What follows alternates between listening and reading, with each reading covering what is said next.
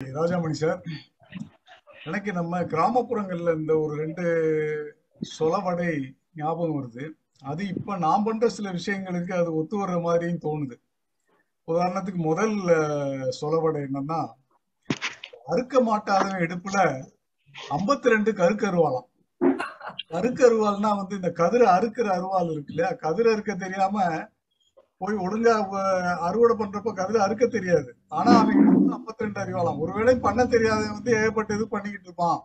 பந்தா பண்ணிக்கிட்டு இருப்பாங்கிற மாதிரி. இது எனக்கு என்னை பொறுத்த மட்டும் எப்படி தோணுச்சுன்னா நான் ஒரு பத்து பதினஞ்சு கவிதை குரூப்ல எல்லாம் ரொம்ப மெம்பரா இருக்கேன். ஆனா உருப்படியா ஒரு கவிதை கூட எழுத தெரியாது. இருந்தாலும் இவ்வளவு குரூப்ல மெம்பரா இருக்கேன். அறுக்க மாட்டாத இடுப்புல 52 ரெண்டு கருக்கருவாள் மாதிரி அப்படின்னு தோணுச்சு.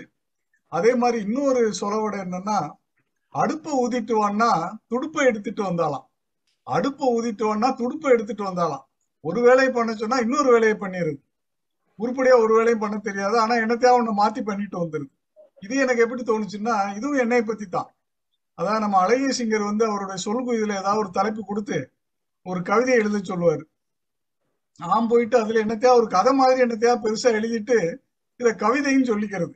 சோ இதை அடுப்பு ஊத்திட்டு வான்னு அழகிய சிங்கர் சொன்னா நான் துடுப்பு எடுத்துட்டு வந்த மாதிரி தான் இருக்குன்னு தோணுச்சு. இதுதான் இந்த முதல் சுற்றுல. நன்றி. இது இந்த நம்மலாம் படிச்சு முடிச்சுட்டு வேலை இல்லாம இருந்த காலங்கள்ல இந்த பழமொழியை கேட்ட ஞாபகம் இருக்கு. சொருகி கிடந்த அகப்ப சோறல்ல போயிடுச்சான் அகப்ப பேசாம உள்ள கிடக்குறது சோறு அல்லாதான் அதுக்கு மதிப்பு. அது சொருகி கிடந்த அகப்ப சோறல்ல போயிடுச்சான் அப்படிம்பாங்க. நம்ம பந்தா பண்ணிக்கிட்டு வேலை கிடைச்சிருச்சுன்னு தெரிஞ்சோம்னா இது வடிவேல் கூட ஒரு படத்துல எனக்கு வேலை கிடைச்சிருச்சு வேலை கிடைச்சிருச்சுன்னு போவார். அந்த இது அந்த ஞாபகம் வந்துச்சு. அதே மாதிரி காத்துட்டுக்கு குதிரை வாங்கணும். அது காத்தா பறக்கணும்னா எப்படி? காத்துட்டுக்கு குதிரை வாங்கணும். ஆனா அது காத்தா பறக்கணும்னா எப்படி?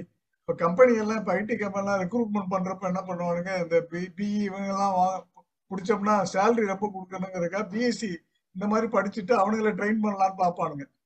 அவங்களுக்கு சேலரி வந்து குறைச்சு கொடுக்கலாமே அப்படின்ட்டு. அப்புறம் பார்த்தா கடைசியில அவங்களுக்கு டேலண்ட் இருக்காது. காத்துட்டுக்கு குதிரை வாங்கணும். அது காத்தா பறக்கணும்னா எப்படி நடக்குமா? சோ இந்த மாதிரி ரெண்டு ஞாபகம் நன்றி.